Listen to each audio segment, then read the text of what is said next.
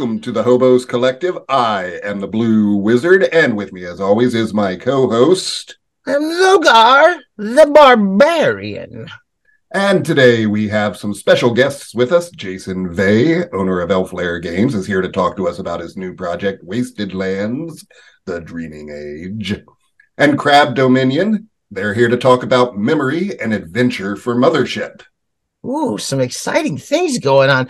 I, I, I Jason was on the Wobblies and Crab was as well, both on the on the Wobblies and, and Wizards uh, podcast. Uh, if you want to go back, I'll, I'll, I'll try to make sure that in the post we put up for this ep- week's episode that we link back to some previous uh, interviews and, and discussions we had, so you can maybe catch up on things you might not be aware of.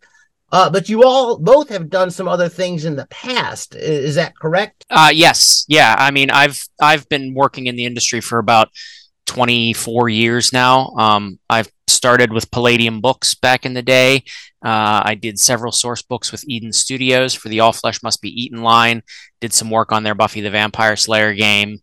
Um, and uh, I'm since about 2008, I've been working with Troll Lord Games. I'm a staff writer over there, and I'm the sole author currently on the Amazing Adventures role playing game line. So, and then I have my own company, Elf Lair Games, which we have released Night Shift Veterans of the Supernatural Wars, and this game will be a follow up. Yeah, I'm uh, back again real quick. I think the last time we chatted was uh, barely uh, like six months ago, if even. So um, I'm I'm really happy to be back here. I was chatting about the the Devil game last time, and uh, this time I'm here to tell you all about memory, uh, which is we just keep getting better and better over here at Crab Dominion. So, well, I want to talk about memory, but first, before we go too far, we need to. I want to. I want to talk about our sponsor because we get a sponsor. Uh, every episode we have a sponsor here for the show now, and and it's Brooklet Games. We're big fans of Brooklet Games. You should head on over to brookletgames.com for awesome adventures to bring to your table. Climb through a rotting great tree to stop a terrible blight, and Arbon in the Rot Dragon. Dive into a gargantuan pirate filled whirlpool in Vortex Isles. Sneak and fight your way through a cultist infested city generated at the uh, generated at the table and escape the city. Get all these adventures and more over at brookletgames.com and you can find a link in today's post. Now, uh, what can you tell us about memory? This is a uh, for Mothership, correct? Yeah, yeah, it's an adventure for Mothership um, that started after I watched a documentary about the making of the movie Alien, which is serendipitous. Obviously, Mothership is pretty much entirely based on Alien, so it was kind of it was kind of cool. Um, is that the uh the documentary on Shudder? It's like Memory. Yeah. It's called amazing yeah. documentary. Yeah, absolutely, really, awesome. really yeah. great. Um, yeah, and they, I mean, they, you know, they really dive deep into what inspired Alien at the screenwriting phase um, and so this adventure is based on the original idea for Alien that never was, which is a planet that makes you lose your memory. And uh, yeah, it's it's going to be a lot of fun. It's a great fit for Mothership, and uh, it's a I mean, it's exactly the kind of stuff that I like to write, horrifying, weird stuff. So I, I was unaware of this documentary and this original idea for Alien. This is new to me. I, I that, that's kind of cool. I love that I love the Alien movies, and I'm a big fan of Mothership. In fact, we've been trying to run a mothership campaign. We've canceled a couple weeks because it's been very busy, but we've been running it. yeah, yeah. No, this documentary, I like. I would highly recommend it if you're looking for somewhere to mine inspiration. I've got uh, Memory is the first in a new line called the Inspired Classics, which is uh, I watch a movie and then it's such a good movie that I have to write uh, an adventure or something based on it. So Memory is is based on the original screenplay, and then the next one, which is called Jupiter, um, is based on a comic book that inspired, like an old comic book, Weird Science Volume Eight, that oh. inspired uh, Alien as well, which is about somebody who eats like these seeds that fell out of space and basically they do an alien in this comic book it like rips out of the person's chest and wreaks havoc um, and so I'm, I'm really excited for both of these and they both just came straight out of this uh, this alien documentary so That's I'm fantastic. I'm actually I'm actually not familiar with Mothership at all. What can you tell me about that game? Uh, yeah, Mothership is a it's a D100 uh, OSR NSR game that uh, is really focused on super quick character creation, very like punishing and deadly combat. Um, and then there's some, I, I'm waiting on first edition just wrapped up, I think the Kickstarter uh, a few months ago. So I'm waiting on getting the, um, the full, completely developed version of the game. But um, the zeroth edition, I guess you could call it, um, is a lot of fun. And it's one of those games that, like, if I have a session planned and everybody's over, but somebody had to cancel last minute, I'll just bust out Mothership. Nice. Now, I'm a fan of it because what what seems to be happening with Mothership is there's a, a, whole the whole zine scene of games seems to be kind of an explosion. It's one of kind of a, a one of the big tentpole games that's getting a lot of independent creators putting out little zines and adventures and stuff like that. Uh, a lot of folks that are putting out stuff. It's their first time they put something else and they're putting it out on itch and stuff like that. So it's a great game for folks to kind of like dabble in putting their stuff out. And as well as there's some really wonderful, experienced designers and writers who have been putting out some great adventures that have been cranking some stuff out for it as well. So it's got a very open license. So it's got a wide diversity of different adventures that are available for it. So unlike D and D, where it's kind of kind of like uh, you know fantasy. It's it's it is inspired like by mother by uh what is it Alien? Well, sci-fi, yeah, sci-fi, it's, it's sci-fi yeah. horror. I would say pretty much. And some people take it in different direction. Don Stroud is taking the mothership chassis of the game and and he's making sort of a, his own spin on fantasy, which is very far from elves and dwarves and Tolkien. It's yeah. pretty interesting. It's like dark religious fantasy. I'm so excited for Ruination Pilgrimage. It's going to be such a cool game. So what what else can you tell us about memory? Because it, it, it, sounds interesting. There's a really cool video that you have out, a neat little video you have out that kind of can people can look at, and we'll try to link uh, or pl- plug that in here so people yeah, it Yeah, it's um it's on the it's on the Kickstarter page, um and it I've been sharing it all over my socials. Um, shout out to DSR Adam on TikTok for doing the voiceover in that video. But yeah, I, I kind of had this idea that was like because you know role playing games are a little bit unique compared to like video games or or something like that where you can really kind of do whatever you can imagine you know every, everything is possible so I, this adventure started with me being like how terrifying would it be for you to sit down at the gaming table and your you know your referee your game master just says okay uh you wake up on a ship you have no idea what you're doing there and there are alarms going off and the ship's about to explode. Like do you like what are you going to do? Um you know these these like big like swinging kickoff that's just going to be super memorable. That's where the adventure starts. And then um, i don't want to give too much away. You're going to have to read the book in order to know what happens. But as you kind of explore this planet you know you get on the one hand you get to learn about this entirely different race of aliens that are uh, xenocultists. They're like obsessed with the um, like they're obsessed with this magic, which is actually just you know interstellar, interdimensional uh, travel and creatures and whatever. So you get to learn about them, but then you also get to figure out what the hell is going on with that because you've just woken up here. You have no idea where you are. You have no idea what's happening. And I, my hope is, and I think we've done it, uh, that the um, the twist in this one is going to be is going to be pretty memorable and pretty meaningful and uh, it's it's hopefully going to break some brains when you when you figure out what's actually going on that's exciting. Now, I, one last question about yeah. about memory, real quick, is I'm always curious about like what format are you looking to put this out in? Uh, is are we talking a zine? Are we talking a hardcover book? Are we talking digital? Like, what are we looking at here?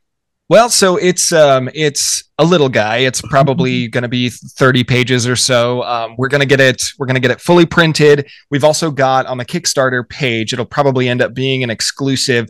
We've got a limited edition white cover variant that has like a silver foil title oh, nice. and um, and some really like really great art. The nice thing about doing a Kickstarter is I get to work with a real artist Zach Hazard Vaupen um, to get just some weird, you know, weird stuff that matches the weird text, uh, weird, good weird art, uh, which I'm super excited for. I'm gonna I'm gonna totally change the topic today. I've been reading about snakes and ladders.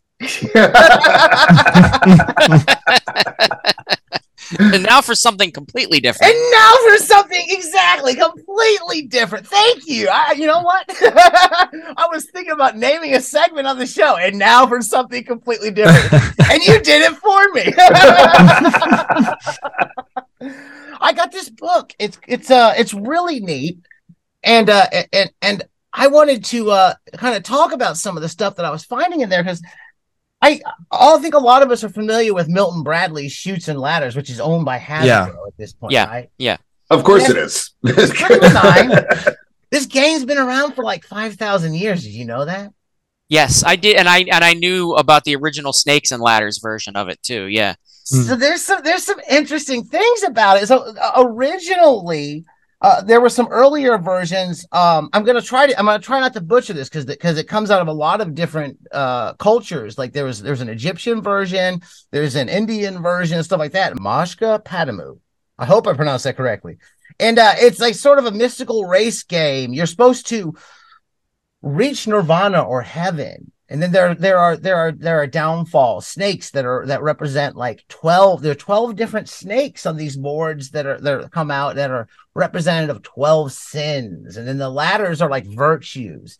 So it's kind of like it, there was originally a use to uh to teach these sins and virtues when the game came out so this this interesting religious element to it that i was not aware of Yeah, I was looking at it on uh, Wikipedia last night, and I have to say the uh, morality tale version is wildly more interesting than whatever Milton Bradley is putting Yeah. out. Ah, Yeah, they I mean they changed it whenever they brought it over to the to Western Europe and the United States. It was changed to be more family friendly Mhm. and less scary for children.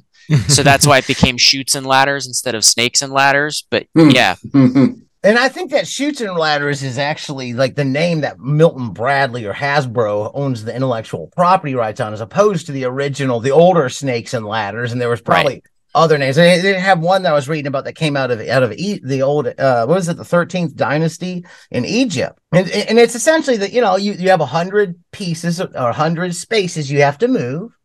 And you've got to get to the end. The first one to reach the end reaches nirvana. Like I said, this was used as as religious instruction at one point in time, sort of like ideology indoctrination in a game for kids to play. it's like, well, I thought I that was mean, really- have well- you ever played Monopoly?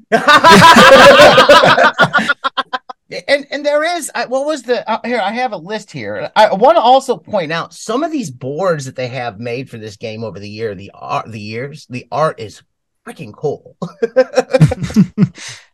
but there was a there was a list here that that mentioned. Okay, so the sins are. And I, I'll try to do this directly into the microphone from the book because I keep on turning away. I know that makes my audio bad when I talk. the sins are disobedience, impurity, vanity, theft, lying, drunkenness, usury, homicide, wrath, rebellion, greed, and desire. Now, the virtues, though, there's less virtues than there are sins. So, so there's more bad things to do than good things. There's an emphasis on the negative, it seems. The virtues are trust, kindness, self confident, goodness, love, knowledge, mercy, and as so I'm not sure what the last one is. It's asceticism, A S Asceticism. yeah. asceticism. I don't yeah, know what that is. asceticism means eschewing the physical uh, Mm. entirely. It, it it means that the physical world, everything in the physical world, is impure in some way, and the only way to reach spiritual purity is to kind of move, remove yourself from from all of that. The problem with the ascetics historically is that they died because they didn't eat, they didn't drink, they didn't have sex. They, so so they just kind of died. Um, but it was in some in some ancient uh, philosophies and religious movements. Th- th- this version of uh, snakes and ladders that you're talking about is very Buddhist, Mhm. uh, Mhm. traditionally Buddhist. Um, and the idea, nirvana wasn't heaven so much as it was uh, you're escaping the continual cycle of reincarnation, of death, life, death, and rebirth. Um, the goal, the ultimate goal for a Buddhist is to achieve this sort of spiritual perfection where you get out of that and you don't come back anymore and you just rejoin the universe as part of a great spiritual consciousness. I'm not gonna lie. When I hear stuff like this being in these games thousands of years ago, I think of the kind of content and ideologies and, and, and ideas we put in games now that are very inspired by different places in space and other places you get, you know what I'm saying? There seems to be a parallel. We seem to have always been adding these stories and these ideas to games at some point in time. It seems like a not a new thing that we're just recently doing. right. but we do have a new game that's going to be coming out. Jason, I, I'd like to hear you're working on Wasted Lands, The Dreaming Age, and that should be on. Uh, when does that go on Kickstarter? Is that going to be live when this comes out, or? Uh, it might be actually. The plan is to launch. Now, again, as they say, there's many a slip twixt a cup and a lip. So, barring, barring any complications or anything going wrong, the plan is to launch it on Tuesday, uh, June 27th. Okay, so that should be right before this drops, and we'll have a link to it. Hopefully, it's live now. Hopefully, by the time you listen to this, it's live. If not, um, just wait for it. It's coming. go to the go to the link anyways, and you'll be able to sign up to follow it for when there it goes go. live. Yeah. So, um, Wasted Lands. Uh, it's actually this this this snakes and ladders and the way it dovetailed into like ancient mythology is is a perfect segue really Excellent. to Wasted Lands.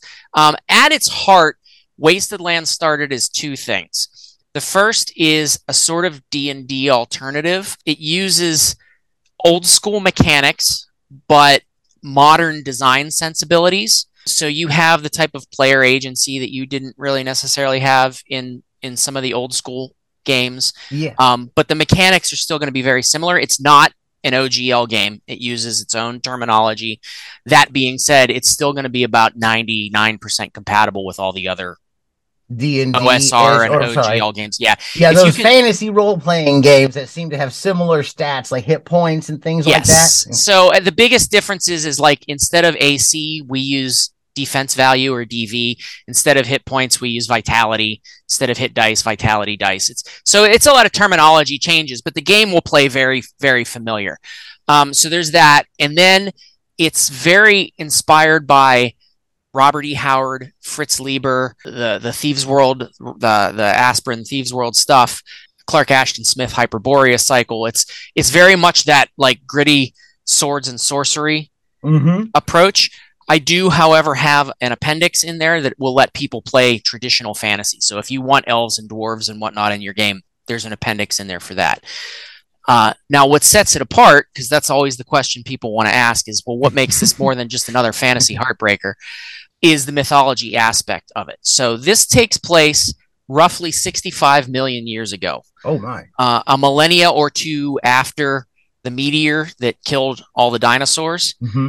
That meteor in my setting also shifted the orbit of the Earth, changed the stars very subtly, and sent the great old ones back into their eternal slumber. Oh. So the great old ones of Lovecraftian knowledge were were also there in that time, and, and they've just been driven away the humans you play in this game are not humans. They are proto humans who were created by the great old ones as servitor species, as just experimentation, as just because the old ones, it's what the old ones do. These proto humans have now thrown off their bonds of, of servitude and moved into all of the stuff that was left behind by the old ones and taken over their cities and their nations and are kind of making their mark on the world while they contend with the surviving deep ones and serpent men and scorpion folk and all of the other ghouls and vampires and all the other nasties that were left behind.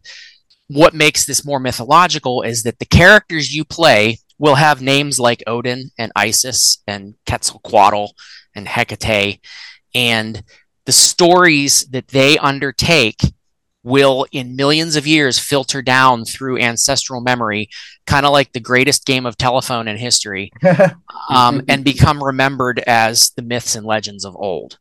So, so you're playing the gods. you're playing the gods but as humans. I like that. That's um, interesting. um, and and as you as you meaningfully engage with these stories uh, related in some way to your your characters quote unquote mythology, you gain what are called divine touchstones. Hmm. And divine touchstones are just little pieces of mystical power that kind of set you apart from other mortals. Mm-hmm. Um, and they could be anything from a natural ability, like, you know, a, a, um, a psychopomp might gain the ability to turn undead, you know, or it can be like you're playing Thor and he gets Mjolnir as part of his, you know, so it can be, it, it can be very personal, uh, personizable, customizable. That's the word I'm looking for.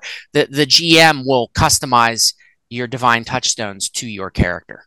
And and is uh, when it comes to like picking up that that uh, extra, I guess power is what I'm going to call it for lack of. I, I forgot the I, I missed the word you used was a divine touchstones. Your divine touchstone is. It, are we talking like a random chart type thing, or is this like as you level up you get to choose, or how is that approach? A little of both. A little of both.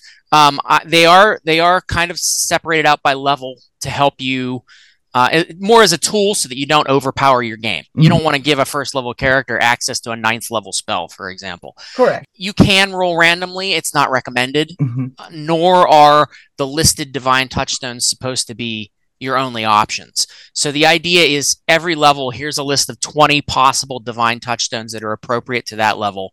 And your you and your GM can customize those to your character or come up with entirely new ones that suit your character as you need. Uh, that's that. I like that. That's interesting. That, that's a, that's definitely a different approach to fantasy than what we're doing. I, yeah. I'm and for those who for those who do know our other work at Elflair, it uses the same ogres system that Night Shift Veterans of the Supernatural Wars uses, mm-hmm. although now with now with OGL free. And I'll and we we did we did uh, I think that uh, I think I spoke to you and Tim. Did I speak to you and or Tim, Tim or yes. both? Uh, both about both of us, yeah. At some yeah. point in time, so I'll try to get the episodes those to those where we talked about those and you can get a little more better idea of those games uh, in LinkedIn in the show information in the show notes that'll be posted online so you can check those out. Yeah, and, and if you go to my website, you'll be able to you can actually download the quick start rules for Night Shift right now. I'm hoping by the time the Kickstarter goes live, we're also going to have a set for Wasted Lands as well. If we don't, it'll be shortly after the Kickstarter launches. Well, we're going to be coming close to time here soon. Before we wrap up, I've, I've, promised folks that at the end of the last five minutes of every episode, we talk about something totally unrelated to gaming and strange. And I wanted to talk about hobos because we're we're calling ourselves the Hobo Collection now. And uh, Hobos Collective. I'm sorry. Yes, the Hobos Collective. I can't even get our name straight anymore. I keep on going back from co-op, collective, collection. I do like the idea of a hobo collection, but uh... collecting hobos in the back. oh, what's a hobo? What's a tramp? And what's a bomb? That's the question I want to ask. Is anybody familiar with those three terminologies in history? Is anybody know much about that? I mean, I, have heard of hobo and tramp. The other one, I'm not sure. What was the other one? Bum. I think bum. Bum. Oh, probably, oh, bum. Bum, bum probably bum. lasted Yo. longer in, yeah. in popular use than the other two. Yeah, I feel like I mean, bum is definitely a definitely a derogatory term, but it, it I think it refers more to people that you would see on street corners mm-hmm. begging begging for money or whatever. Yeah. Uh, whereas uh, hobos and tramps, I think, are very similar. Those are people that voluntarily travel from place to place and live uh, an ascetic life, for lack of a better term. um, you know, they were highly involved in in the early night of oh, hundred years ago in the 1920s and the 1910s. You watch some old Charlie Chaplin movies, you can see stuff like that. A lot of this in there.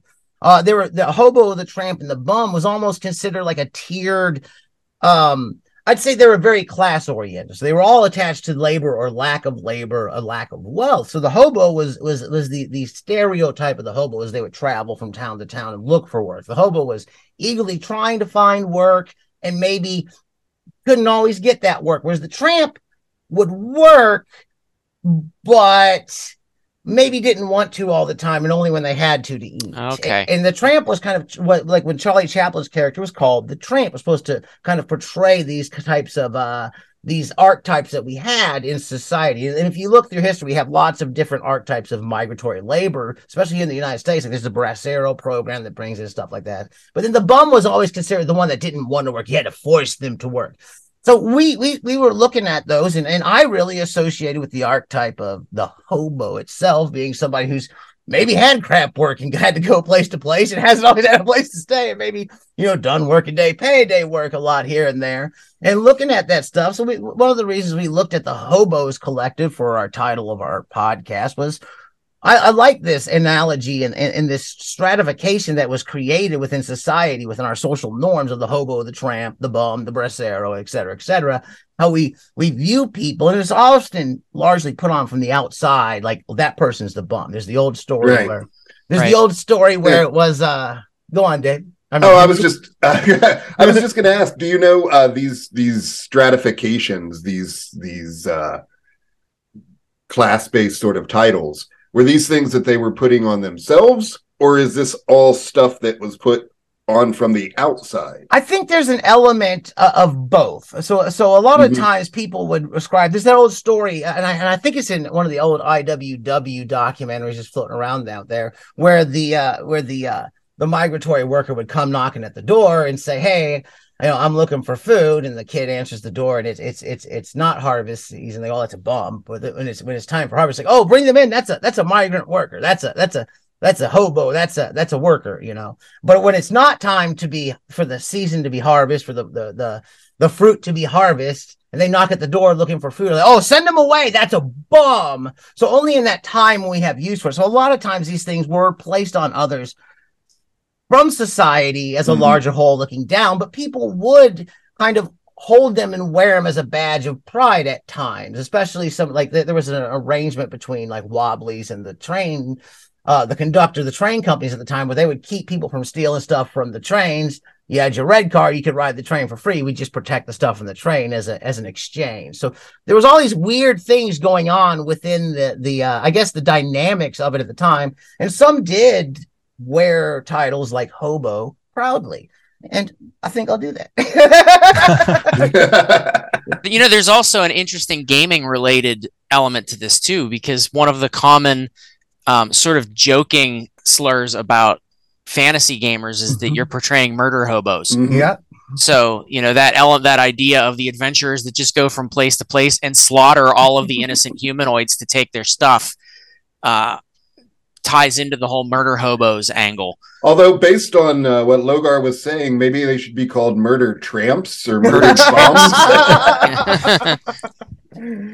well, uh, we're about out of time. Uh, Crab, I'm gonna, I'll start with you. Could you tell folks where they can find you online, where they can check out memory and what, and a little bit more where they can where they can find your stuff around there? Yeah, absolutely. Um, I have a website, crabdominion.com. Um, I'm at Crab Dominion just about everywhere Instagram, Twitter.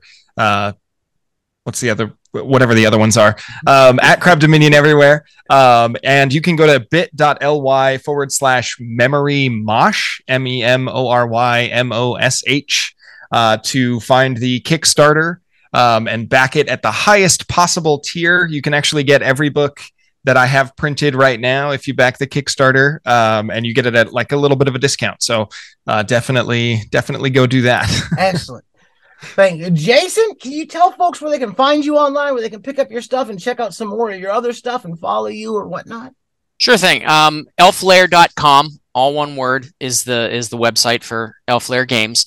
You can also find me on Twitter at Elflair Jason TLG. Those are the two best places I think to find me, and the easiest way for you to find links to the other places, because otherwise I'm spelling out long URLs. um, I, I did I did create a tiny URL and a Bitly for for the Kickstarter, but I have forgotten what they are. yeah, we'll have that all posted and we'll make sure we get all that put in there and you all can just we'll be able to go over to uh the hoboscollective.com and we'll have a post there with everything on it.